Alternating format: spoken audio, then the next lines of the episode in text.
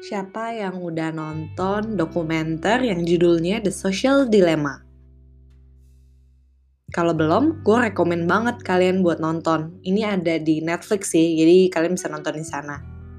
Menurut gue, film ini sukses banget nge-highlight the science of addiction manusia terhadap sosmed. Dijelasin secara rinci gimana sih human behavior bisa dimanipulate dari UI UX suatu social media gimana caranya para pembuat social media itu ngelakuin growth hacking ke platform mereka untuk terus ningkatin user retention and user usage-nya. Yang to some extent berhasil ngebuat generasi sekarang ini kecanduan banget dengan platform itu. Kalian pernah gak sih buka Instagram iseng-iseng dan akhirnya kalian stuck ngeliat rekomendasi yang dikasih Instagram sampai berjam-jam? Yap, I've been there.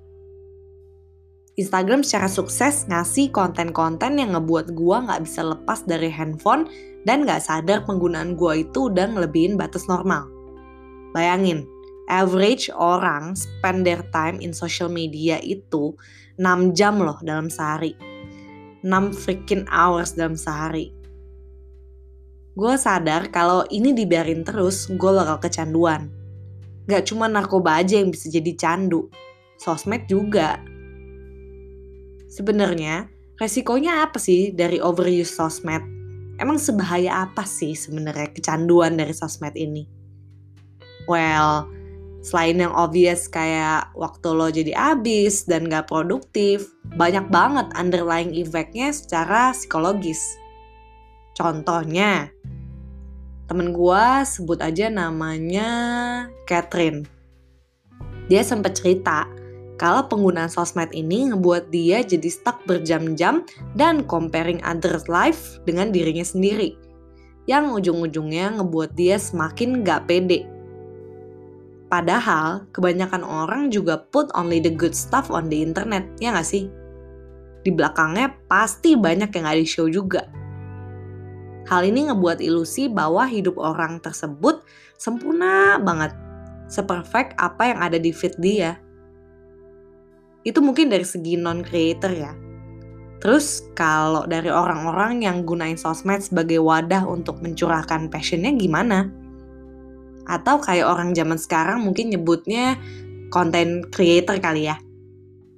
Menurut gua, kerjaan sebagai content creator adalah suatu kerjaan yang pressure sih Gak kira-kira loh.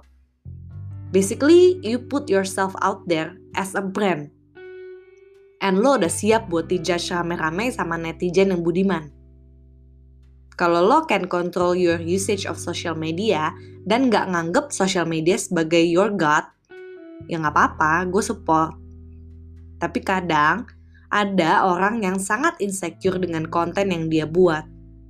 Setiap jam, even minutes, dia liatin terus like-nya udah berapa, udah di komen berapa orang, and hal ini bener-bener impacting self-confidence dia secara online ataupun offline. Orang ini mikir, kalau nggak banyak likes-nya, artinya yang dia share itu jelek dan kalau di Instagram mungkin bahasanya yang familiar itu kayak um, kurang Instagramable ya. It leads to people only post what they think other people would like not himself. Ya ini gue ngomongin case-nya agak ekstrim ya. Gue paham kok kalau acceptance dari orang lain merupakan salah satu basic necessity juga dari kita sebagai manusia. Tapi kita harus bisa draw the line. Maksudnya gimana? Maksudnya kita harus tahu batas di mana kita tidak sepenuhnya jadi milik orang lain dan nggak kehilangan jati diri kita sendiri di dunia digital sekarang ini. Kadang-kadang ada baiknya juga sih kita punya pemikiran untuk show diri kita. Kalau orang lain nggak suka ya udah, gak usah jadi beban pikiran. Tahu ujung-ujungnya dengan semakin besar follower lu dan orang yang lu nggak kenal juga makin lama makin banyak, ada aja deh pasti yang nggak suka sama lu. So what? That's life it is very impossible to please everyone. Another thing yang gue realize adalah untuk stop kecanduan sosmed itu nggak gampang. Yang bilang gampang bohong tuh pasti. Kita hidup di lingkungan di mana akses untuk sosmed itu gampang banget. Ketika semua orang pakai dan ngomongin tentang apa yang dipost di sosmed, timbul rasa FOMO dan akhirnya kita ikut-ikutan juga. My point is, sebenarnya nggak apa-apa orang tuh pakai sosmed, asli nggak apa-apa, gue aja masih pakai terus.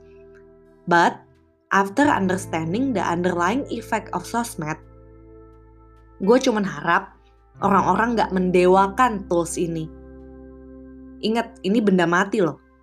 Agak ironis gak sih hidup manusia depends banget sama suatu benda mati buatan manusia lainnya. Lama-lama kita bukan hidup untuk diri sendiri, tapi kita hidup untuk benda itu. Buat teman-teman yang udah gak bisa lepas dari gadget dan sosmednya, Semoga podcast ini bisa jadi food for thought untuk kalian. Seberapa dahsyatkah pengaruh sosmed dalam hidup kalian? If you want to stop this addiction, gue ada beberapa cara yang gue share juga di Instagram 2am session.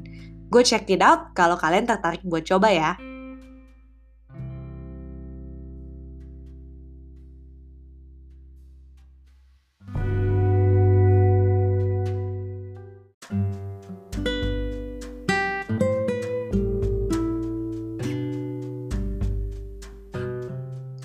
Hai everyone, thank you udah dengerin sesi hari ini.